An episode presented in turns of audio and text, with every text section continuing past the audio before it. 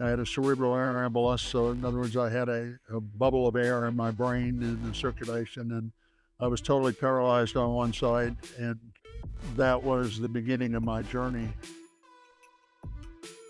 Because there's more room for me to do well for the patient by listening to their thoughts in that moment than any of my big fancy ideas. The aircraft was um, was certainly underwater.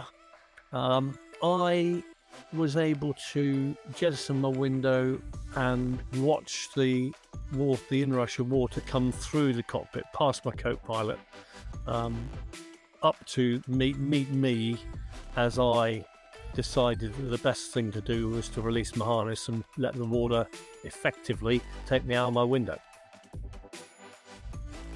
So you did 150 plus miles across the Sahara Desert in six days, self sustaining food and water. So amazing, but why? So I think the first thing to say is is that when you're when you're starting out in the pre-hospital world or in any of these worlds, you kind of get blinkered into the patient. And that's kind of right. You should be. You know, you need to be there's someone else there usually who's sort of supervising or whatever it might be, and and you're you're focusing on the patient management and, and you've got to do that bit. But as you do more and more, you can step further and further back and you can be more aware of the fridge that's going to come out the window. The Vulcan had one role, which was low level uh, nuclear strike on the USSR.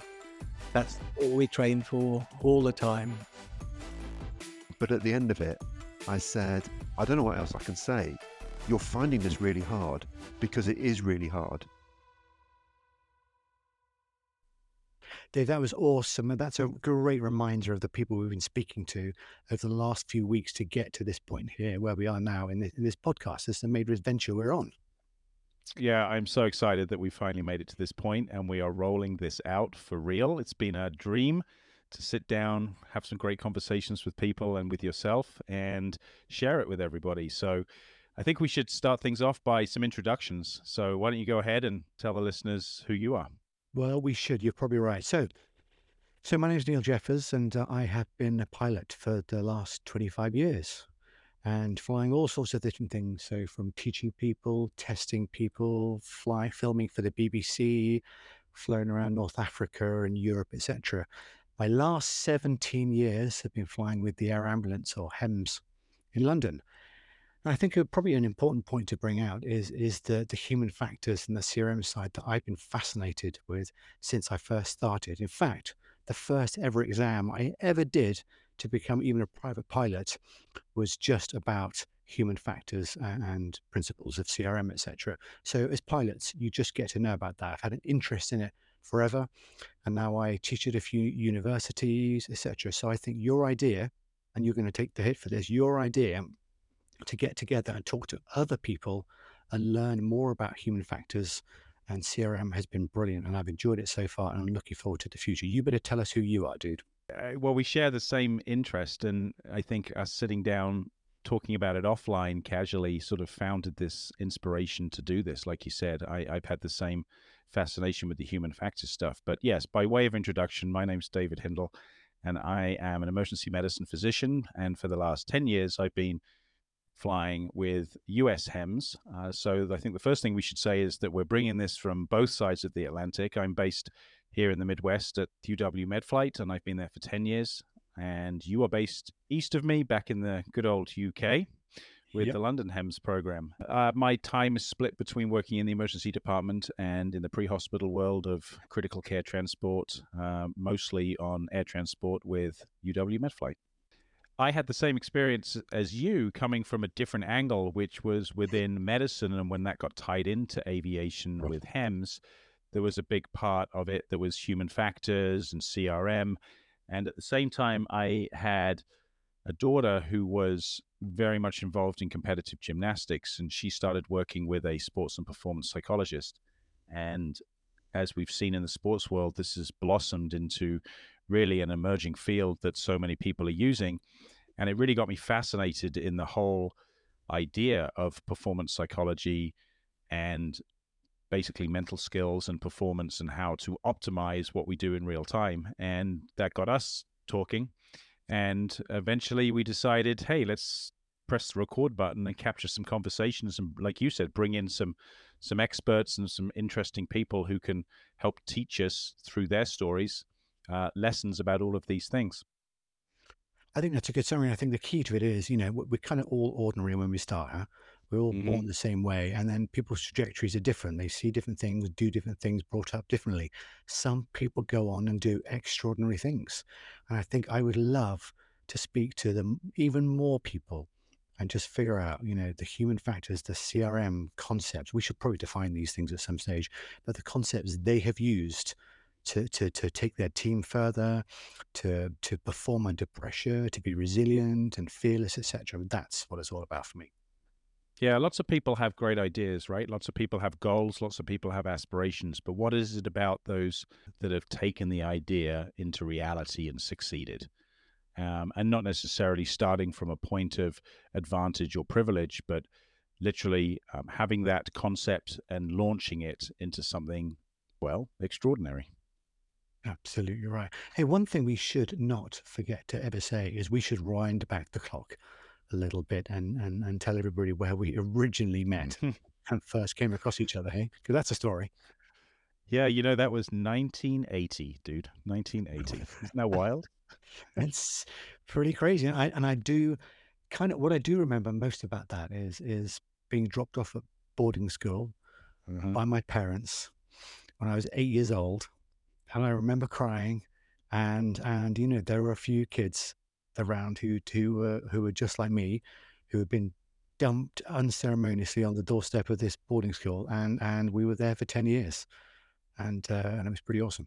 Yeah, I remember it well. I remember sitting in the day room before our first house meeting and uh, seeing this little guy come in, and I was little too, and we were both equally upset. And uh, there was forged a lifelong friendship, and we went through, like you said, 10 years of boarding school. Uh, we did some travel uh, in Australia on a, on a gap year. And then we sort of ended up in our trading trades, didn't we? You went into the aviation world, and I went into the medicine world. And what's pretty wild is that from 1980 and after all those years and experiences we ended up kind of meeting back full circle in the hems industry you on one side of the atlantic and me on the other and independently of each other we both formed this interest in performance human factors uh, team functioning uh, and that has just led us to say hey we hang out anyway and we talk why don't we hang out talk bring in some more people and press that record button Well, you know what? I put this down to one single event, and whether it's true or not, I can't remember because it was such a long time ago. But I reckon that you and I travelled around Australia and we visited the Royal Flying Doctor Service in Alice Springs. yeah we And did we said, I tell you what, wouldn't it be cool if you became a pilot and you became a doctor? And and I, I, I, I would not say I remember the conversation, but I'm pretty sure it happened. And only about 10 years later, we suddenly had that revelation when we went, hold on a second, you are on, you are on that road and I am too. Yeah. Maybe this is going to happen. crazy, crazy, really. yeah i remember that So it's been really cool over the last few weeks just to listen to to some amazing people. So um, I remember speaking to you know someone from the FBI who became a doctor in their later years. That was amazing. We've spoken to you know special forces military guys who've gone on to to to do medicine in other places. Uh, which has been awesome, but also just some crazy stuff. I mean, you and I were at school years ago when the Falkland Islands happened. We've spoken Mhm. to two people one person that landed his helicopter in the Atlantic uh, by mistake, and another guy who was the guy who dropped the bombs on the Falklands. I mean, this is this is amazing. We've been really privileged to hear these people talk. Yeah, we have. I, I feel very fortunate that they've given some time and let us dive into their incredible stories. So hopefully the listeners are going to find that as exciting to hear as we did. What do you see coming up in the future? Well, you know, I think we can surprise ourselves. I think we can pick people that are from some really unusual backgrounds and learn the lessons from, mm. you know, even maybe from law or physicists or all sorts of unusual people. We've got a great guy coming up soon, Neil Laughton. He is an ex Royal Marine, um, ex uh, Special Forces guy who is an adventurer. He's climbed uh, Everest five times and led adventures. All that. So I'm really looking forward to listening to him. And, and who about you? What about you, dude? Yeah, we've got a future conversation coming up with Dr. Jason Brooks. Uh, Jason's uh, a friend of mine, but uh, also by training a performance, uh, sports and performance psychologist. And his background has been working with athletes and Olympic athletes. And now he's actually transitioned into coaching uh, surgeons. Uh, he's based up in Canada. So he's going to be full of uh, fantastic ideas, lessons, techniques I think we can all use and translate into our daily lives uh, to help us be a little better. All right, Neil. Well, I think we're ready to go, ready to launch. I'm excited to put out the first interview. Where can people keep track of us so they know what guests are coming up on the Ordinary to Extraordinary podcast? We have got it out on Twitter and X, as the case may be. So, ordinary two extraordinary, the number two, of course, for two extraordinary. We're on Instagram as well. So, ordinary two extraordinary Instagram as well. So, that's where people can find us as a start. But the podcast you've, you've put out somewhere else, where, where are they? Yeah, that's going to be on the normal podcast platforms. So, whether you use Apple Podcasts or you go to Spotify, um, it's Ordinary to Extraordinary, the podcast. One thing I would ask listeners is that they please leave a review or a rating. Every five star rating we get will help elevate the podcast uh, to people's search engines and allow more people to find these interviews and benefit from the great guests we're going to be getting on. Perfect, dude. So finally, super excited about launching this now. You know, I'm sure within the next week we're going to be out there finally. So, so well done. Good for your hard work, dude. It's been brilliant yeah, congrats to yourself as well. Um, I think one of the things I just want people to know is that in this day of tech and social media, uh, I have really enjoyed the opportunity to dedicate an hour or two every couple of weeks and sitting down and getting into a subject with uh, somebody who's got a lot to share, a great story, things that we can learn. It's nice to get back to real conversation. So, thanks for doing this. I'm really excited and uh, roll on the first episode. Looking forward to it. Good luck.